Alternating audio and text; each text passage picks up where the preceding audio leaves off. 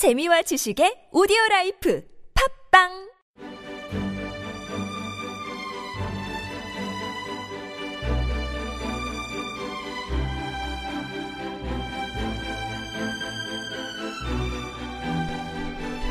안녕하십니까. 김성현의 시사돋보기 16번째 시간으로 인사드립니다.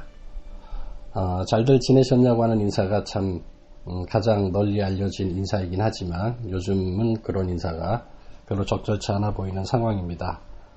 지난 한 주간 많은 사건, 사고 그리고 굉장히 심각한 문제가 우리에게 다가와서 어떤 분들은 멘붕이라고도 말하고 염려가 매우 큰 상황입니다. 이런 상황 가운데서 시사돋보기를 준비하다 보니 드릴 말씀이 좀 많이 생겼습니다. 가장 먼저 말씀드리고자 하는 것은 지금 가장 크게 화제가 되고 있는 메르스에 대한 겁니다. 메르스는 우리로서는 익숙하지 않은 그런 질병인데요. 이게 우리에게 다가온 지 얼마 되지 않은데도 지금 전 국민의 걱정거리가 되어 있어서 향후 어떻게 방향이 진행될지에 따라 일이 더 커질지 아닐지 하는 염려가 큽니다. 다른 굉장히 많은 소식들이 들려옴에도 불구하고 이 메르스에 대해서 종합정리가 잘 안되는 것 같아서 오늘은 간단하게 정리를 해보고자 합니다. 가장 최근에 나온 기사 중에 하나는 그런 겁니다. 그 메르스에 감염된 최초 감염자가 애초에 자신의 문제가 있다 검사를 요청한 바 있습니다. 그런데 이게 흔한 질병이 아니다 보니까 의료진에서도 다른 많은 검사 끝에 잘 모르겠다 하여 혹시 메르스는 아닌가 한번 검사를 해보기를 원했었는데 보건복지부 산하 질병관리본부에서는 하지 말라고 했답니다. 그래서 다른 여러 가지를 다 확인하는 차원에서 다른 검사를 많이 했는데 그럼에도 불구하고 안 돼서 다시 더 강하게 요구하고 심지어 그 최초 감염자는 고위공직에 있는 친인척을 찾아서라도 거기 부탁을 해서라도 해보겠다 뭐 이런 입장까지 밝히는 우여곡절 끝에 질병관리본부에서는 이게 만약에 메르스가 아니면 병원이 책임져라 뭐 이런 단서 조건을 걸어가면서 검사를 했답니다. 결국은 확진되었죠. 그 사이에 검사 요청하면서 벌써 이틀이 간 겁니다. 그 사이에 얼마나 많은 사람을 만나고 확진되기 전까지는 그분은 아직 자신이 어떤 질병이 어떤 균에 감염되지 모르기 때문에 대면 접촉이 많이 이루어지지 않았겠습니까? 그러면서 아마 초기에 대처가 잘못돼서 많이 퍼진 것이 아닌가 싶습니다. 뿐만 아니라 그 검사를 하다가 또 중국으로 출국했던 한 우리나라 사람이 있었는데 중국에 가서 그것이 최종 확진이 되었죠. 그 바람에 10년 전에 사스로 굉장히 큰 피해를 입었던 중국으로서는 거의 공황 상태에 빠지고 그리하여 홍콩, 일본, 중국 등은 우리나라의 이 메르스 상황, 현황 이런 것들에 대하여 정보를 제공해 줄 것을 요청했으나 우리나라에서 빨리 제공해 주지 않고 있어서 매우 분노하기도 해서 우리나라를 매우 질타하고 있다. 그리고 신뢰할 수 없다. 그래서 우리나라 사람들이 그쪽에 뭐 홍콩 같은 데 가게 되면 검역 같은 것들을 더 강화해서 매우 우리 국민들로서는 불편해진 상황에 놓이게 됐다. 뭐 이런 얘기 있습니다. 매우 심각한 상황인데 이런 비판적인 시각밖에 드릴 수 없는 게 좀 안타깝긴 합니다. 그래서 한번 자세히 찾아보려고 합니다. 그 메르스라고 하는 게 중동호흡기 증후군입니다. 그래서 처음에 보도 나올 땐 중동호흡기 증후군이라 그래서 외우기도 힘들고 그랬습니다. 나중에 메르스라고 요즘 다 통일돼서 말하는데요. 이 메르스는 처음에 중동에서 나왔다고 하지요. 애초에 사스가 2003년경에 크게 창궐할 때 있었던 그거나 지금 메르스 이 둘 다 코로나 바이러스가 일으키는 호흡기 질환인데요.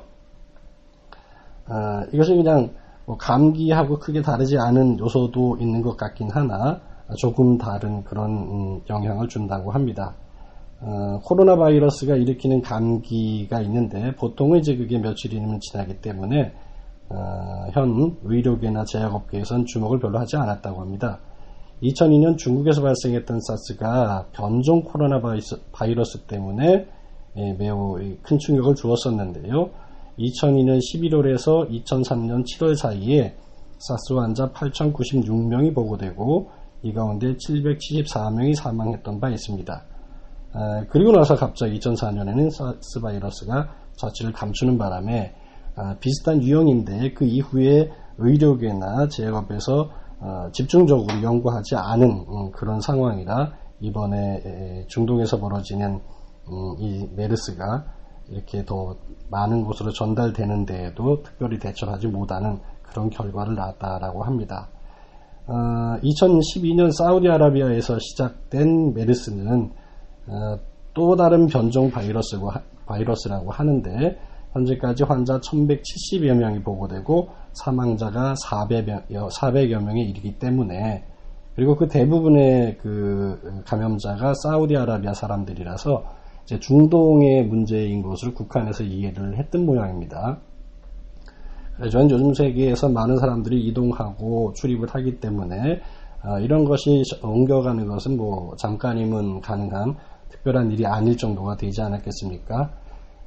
중동에 다녀온 사람을 통해서 결국 치사율이 40%에 이른다고 하는 굉장히 무서운 전염병이 우리나라에도 도착한 겁니다. 벌써 하루하루 다르게 감염자가 늘고 있어서 이것이 어디까지 갈지에 대한 염려가 매우 큽니다. 현재로서는 뭐 예방 백신도 없고 치료약도 없는 상황이라서 이 국민의 불안함이 패닉으로 발전하면 나중에 어떤 일이 벌어질지 아이고 생각만 해도 끔찍합니다. 그러나 중요한 것은 이 상황에서도 우리가 대체적으로 이 정보를 정확히 갖고 있지 않기 때문에 갖는 무지, 이 무지가 주는 공포가 있습니다. 그 공포 때문에 이성을 잃고 그러지만 않는다면 차분히 대처해서 극복할 수 있을 것이다 라는 기대를 합니다. 그런데 문제는 우리 사회에 신뢰가 없다라는 겁니다. 정부가 컨트롤 타워도 제대로 만들지 못하고 정부조차도 제대로 대응하지 못한 상황이기 때문에 국민들을 설득할 수 있는 방법이 없고, 설득이 되지 않다 보니까 민간에서 여러 가지 정보들을 제공하고 그것들이 모이고 모여서 많은 사람들에게 유포되고 있는데요. 그 유포되는 내용 중에 뭐 정확한 것도 있겠지만 때때로 좀 과장된 내용도 있지 않겠습니까? 그러다 보니까 그것을 정부를 믿지 못해서 민간 정보들이 유포되고 있는 것인데, 그 정보에 대하여 정부는 유언비어를 유포하는 자들을 또 처벌하겠다라고까지 하면 애초에 정부가 해야 될 일인데 그것을 하지 못해서 생긴 결과에 대하여 자신들의 잘못을 돌아보고 빠른 대처를 하는 것으로 역할을 하지 않고 국민을 겁박하는 상황이 되었다. 이건 참 심각한 일이 되겠죠. 소식에 따르면 사우디아라비아의 전 보건부 장관이었던 지하드 메미시와 독일 본대학의 크리스티안 드로스텐 교수가 연구한 바에 따르면 2012년부터 13년에 채취한 사우디아라비아 사람 1만여 명의 혈액을 조사한 결과 15명에게서 메르스 바이러스에 대한 항체를 발견했다고 합니다. 그래서 이 비율로 맞춰보면 사우디 인구가 2,700만 명이므로 4만 명 이상이 메르스 바이러스에 감염된 적이 있는 것으로 추측되는데, 그 다음에 이제 항체가 생긴 거지요. 그래서 공식적으로 사우디에 보고된 환자 수가 930여 명이지만 알고 보면 알게 모르게 지나간 것까지 하자 보면 결국 현재 밝혀진 930여 명은 빙산의 일각일 수밖에 없는 그런 상황인 겁니다. 그런 의미에서 보자면 메르스의 치사율이 현재 추정치로 불리는 40%보다 훨씬 낮은 것일 수도 있겠다. 어쩌면 이건 심각한 것일 수도 있지만 어쩌면 그것이 다행스러운 측면일지도 모르겠다라고 하는 겁니다. 왜냐하면 감염자의 다수는 증상이 없거나 그냥 감기 몸살로 알고 지나갔을 확률이 높은 거거든요. 나도 모르게 극복하고 이겨내서 항체를 맞는 겁니다. 이제 우리나라에서 이제 감염자들로 밝혀진 분들도 상태가 안 좋은 분들도 계시지만 대체적으로 감기 증상 정도인 것으로 알려져 있거든요. 애초에 이 메르스는 낙타에서 사람으로 전염된 것으로 보인다 하지 않습니까? 근데 낙타 자체가 한 것이 아니라 아마도 낙타도 박쥐에서부터 바이러스를 전수받은 것으로 보인다고 합니다. 그래서 낙타는 메르스 바이러스에 감염돼도 뭐 증상이 없거나 가벼운 호흡기 증상을 보이는 정도에 그치기 때문에 그냥 낙타는 숙주인 거죠. 숙주인데 박쥐가 낙타에게 주고 낙타가 중동 사람들, 낙타와 더불어 지내는 중동 사람들에게 전달을 하고 그것이 사람에서 사람으로 계속 전달되다 보니 이제 심각해진 거인 겁니다. 보통 이제 보균자가 이제 많은 사람들에게 감염을 시키는 사람, 이 사람을 슈퍼 전파자라고 하거든요. 체액에 바이러스가 유달리 고농도로 있는 그런 사람, 그리고 뭐 가래 같은 분비액도 많은 그런 사람이 이제 슈퍼 전파자가 될 확률이 높은데, 이 사람에 의해서 많은 사람들에게 전달되는 거거든요. 실제 사우디에서도 낙타에서 직접 옮은 것으로 추정되는 사람은 드물고, 대부분 이제 상태가 안 좋아져서 병원으로 들어온 슈퍼 전파자를 통해서 옮은 2차 감염자들이라고 합니다. 그런데 사우디는 2차 감염자를 통해서 3차 감염자로 확진된 사례가 없는 것으로 알려져 있거든요. 이후에는 환자가 급증하면서 병원의 위생관리를 강화하고 나니까 급감했답니다. 2차 감염자도. 근데 이제 문제는 뭐냐면 우리나라는 벌써 3차 감염자까지 나왔다는 겁니다. 애초에 보건당국에서도 3차 감염자가 나오느냐 안 나오느냐가 중요한 고비라고 했었는데요. 결국 우리나라에서 3차 감염자까지 나왔다라는 측면에서 정말 심각하고 걱정스러운 일이 아닐 수 없는 겁니다. 이제 그럼에도 불구하고 조류 인플루엔자 때 그랬던 것처럼 동물 바이러스가 변이를 일으켜서 인간 바이러스로 바뀌는 최악의 시나리오가 나올까봐 염려인 건데, 그럴 확률은 그다지 높지 않다라고 하는 말에 좀 위로를 받고 있습니다. 그런데 현재 이미 언급했듯이 정부의 발표나 정부의 사후 대처가 신뢰를 줄 만한 상황이 아니다 보니까 국민의 불안감이 가셔지기는 좀 어려운 그런 상황, 그런 게 걱정인 거죠. 현재 이제 이게 백신이 없는 상태라서 백신을 빨리 만들긴 해야 되는데, 이때에 백신은 이제 낙타를 대상으로 한 백신인 겁니다. 낙타를 대상으로 현재 뭐 두 가지가 만들어져서 동물 실험 중이라고는 하는데 언제 다 될지는 아직 모르겠습니다.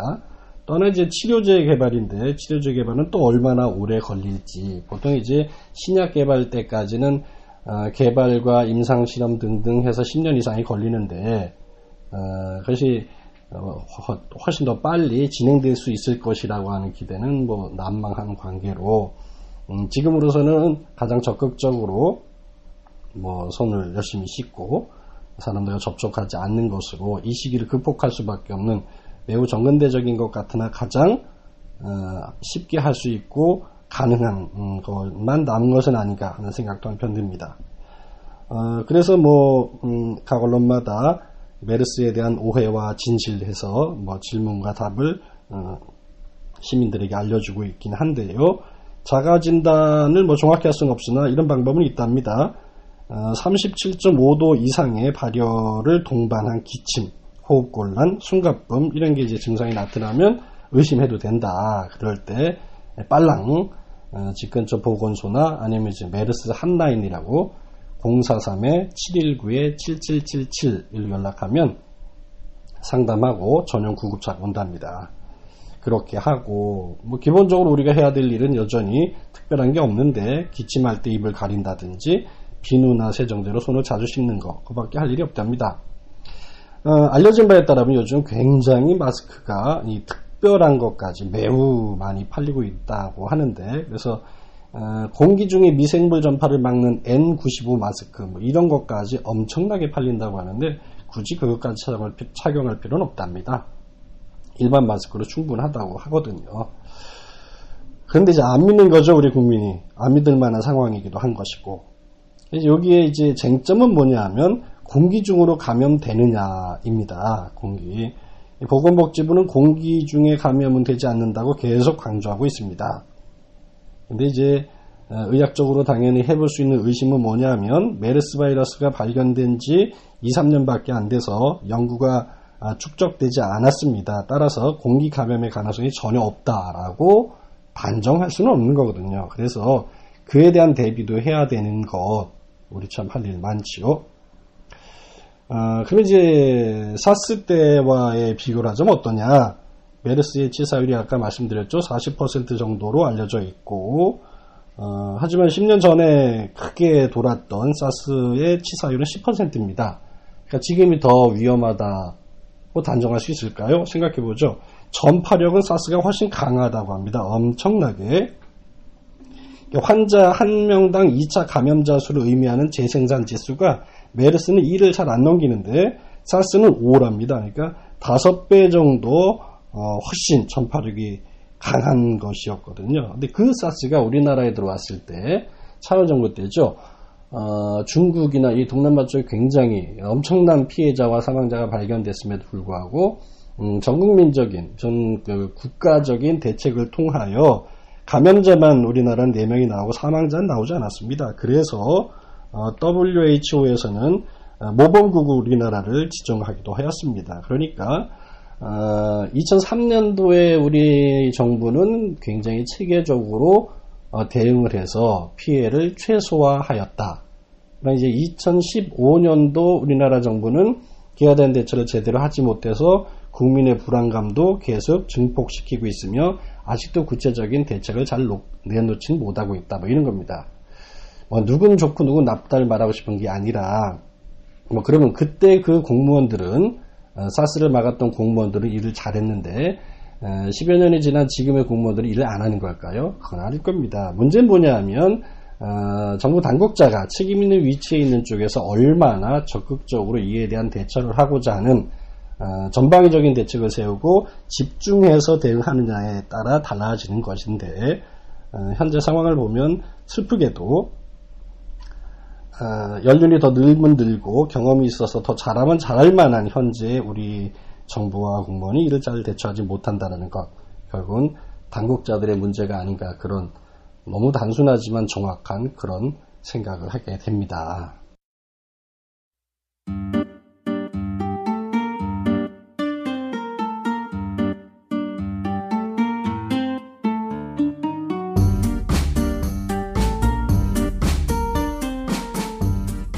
매우 이렇게 심각한 상황에 대한 이야기를 나누고 보니 또 다른 이야기로 넘어가기 참 힘들지요. 그래서 오늘 원래 준비했던 거는 좀 더 많은 내용이었는데요. 오늘 하나는 조금 보류를 하고 짧은 내용으로 내용을 좀 바꿔보고자 합니다. 메르스에 의해서 언론의 관심으로부터 멀어진 사건이 하나 있는데, 사건이라고 해야 되나요? 국무총리 후보자 황교안에 대한 청문회가 다음 주에 열리게 됩니다. 이 정부 들어서 국무총리의 존재감이 참 없는 것은 다들 알고 있는 상황인데요. 최근엔 정말 구수첩에 인력풀도 끝나도 벌써 다 끝났구나, 이런 자조, 한탄, 안타까움 이런 걸 표현하는 사람들이 많습니다. 세상에 정말 할 사람이 없어서 결국은 황교안을 총리 후보로 만드는구나, 정말 사람 없다, 이런 얘기를 하는데요.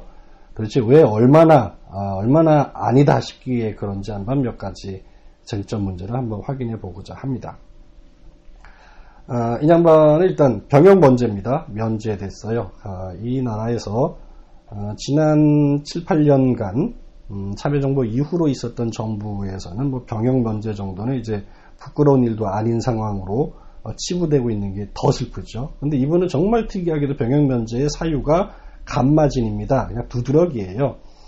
피부병을 이유로 군복무 면제를 받았는데 이 피부병으로 군 면제를 받을 확률은 지금까지 90만 명 중에 1명꼴로 있었답니다. 이건 정말 매우 드문 희박한 사람입니다. 그래서 제가 인터넷을 통해 사진 찾아본 게 있는데요.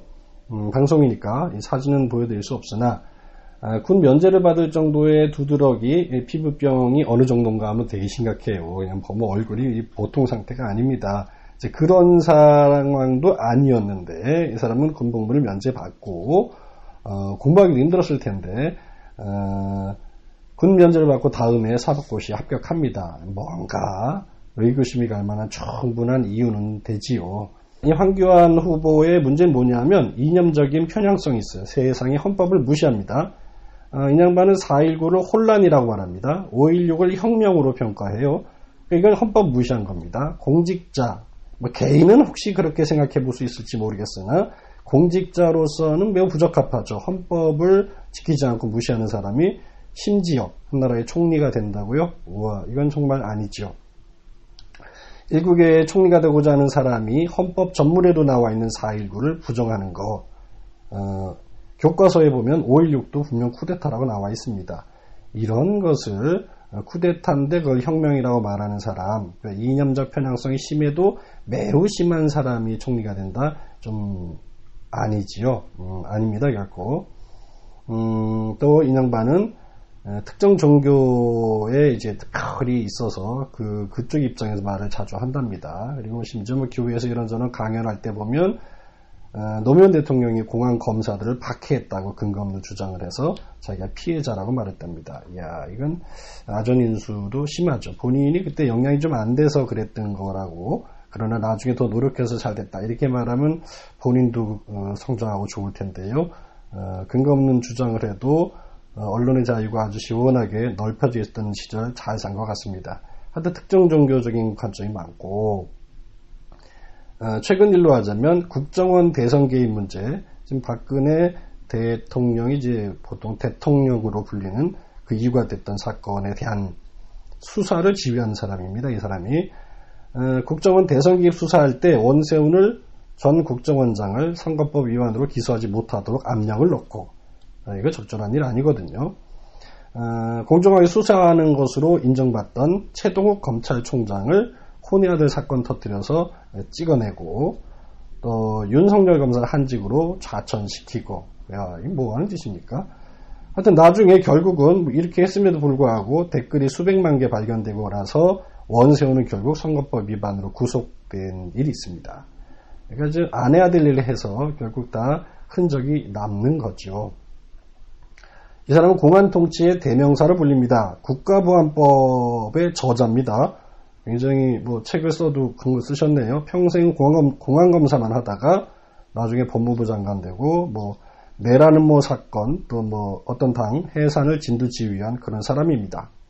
서울시 간첩조작 사건 때 검찰의 이 부정한 자료를 알고도 묵인한 그때 하여튼 이 사람이 있었습니다. 하여튼 중요한 역사적 사건마다 잘못 껴있는 거죠. 공안통치의 대명사로 불리는 사람이라고 합니다. 또 하나, 야, 이 전례에 비춰보면 이 사람은 그만둬야 되는데요. 검사장을 퇴직하고 법무법인 태평양에 들어가서 딱 17개월 근무했는데 16억 원을 벌었습니다. 안대희라고 전 국무총리 후보 지명을 받았던 사람이 있지 않습니까?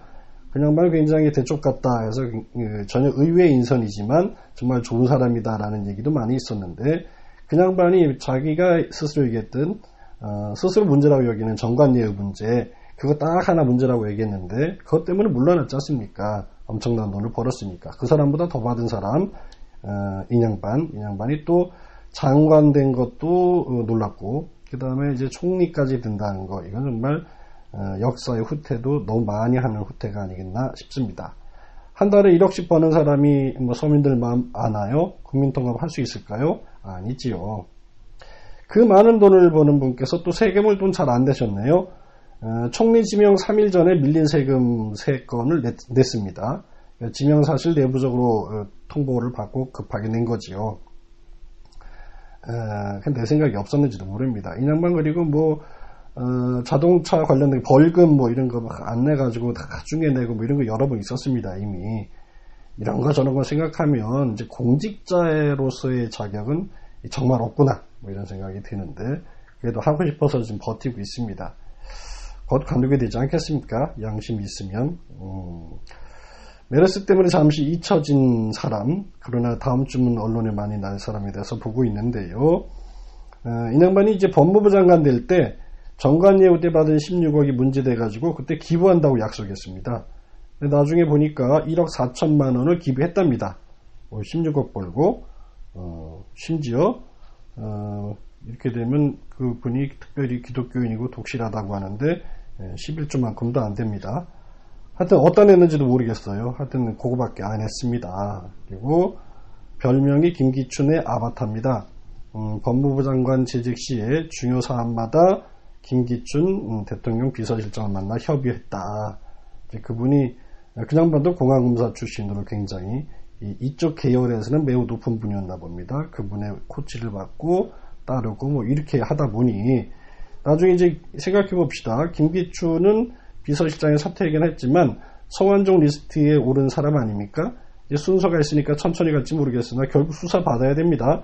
근데 이제 이 양반이 만약에 총리가 돼 보십시오. 총리가 된 입장에서 자기의 사수 또는 뭐 멘토쯤 되는 이 양반이 수사받고 있을 때 뭐 어떻게 그 잘 하겠습니까? 총리가 이완구 총리도 전에 뭐 대대적인 개혁을 한다 뭐 이러다가 자신이 나가 떨어졌는데 어떻게 될지 그냥 가만 예상을 해보자면 위험한 결과가 오지 않을까 싶기도 합니다. 이런 여러 가지 이유로 인해서 이 양반은 총리가 되면 안 된다라고 하는 의견이 매우 많습니다.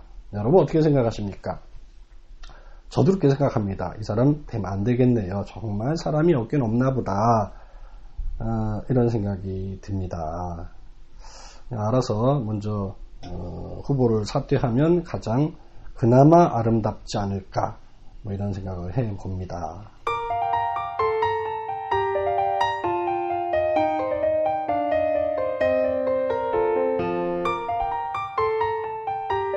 네, 오늘 준비한 마지막 내용을 말씀드립니다. 계속 드리고 있는 간단 브리핑입니다. 자, 이틀 전에 제가 페이스북에 올린 거지요. 여러분 보신 분도 있고 혹 못 보신 분이 계실까봐 짧으니까 한번 읽어드리도록 하겠습니다. 간단 브리핑 36번입니다. 양기대 시장이 페이스북에 올린 글이 관심을 끕니다. 광명시는 불법 광고물 수거보상제를 2008년부터 실시하고 있으며 이런 사업을 통하여 도시 미화 환경을 개선하고 있을 뿐만 아니라 70세 이상 어르신과 장애인에게 소일거리와 용돈벌이 기회를 제공하고 있다고 합니다. 참여하는 사람들이 늘면서 개인별로 수거하는 양이 줄어 수입이 정같지 않다면서 단가를 올려달라는 분들이 많다는 이야기가 마음 한켠을 울적하게 합니다. 2008년으로 기억합니다. 정부는 지역 고속 국도 주변에 무분별하게 설치되어 있는 광고탑들이 공공목적 광고물이라 할지라도 도로변 미관을 저해하고 운전자의 시야를 방해하여 안전에 심각한 문제를 야기한다는 이유로 5개 광고물 등 관리 법령을 개정했습니다. 그래서 2011년 7월 8일까지 3년간의 유예 기간을 두고 지자체가 자진 철거하도록 한 바 있습니다. 광명시 고속철 광명역 주변에는 대형 광고탑이 있는데 이는 2007년 11억 원의 예산을 투입해서 광명시가 설치한 광고탑입니다. 광명시는 해당 법령에 의해서 2011년 7월 8일까지 자진 철거해야만 했습니다. 그러나 광명시는 불법 광고물의 이 대형 광고탑을 어떤 이유인지 모르겠지만 해마다 3천만 원이 넘는 혈세를 투입하면서까지 지금까지 운영 유지하고 있습니다. 불법 시설물을 유지하기 위하여 시민의 혈세를 투입한다는 것 자체가 불법입니다.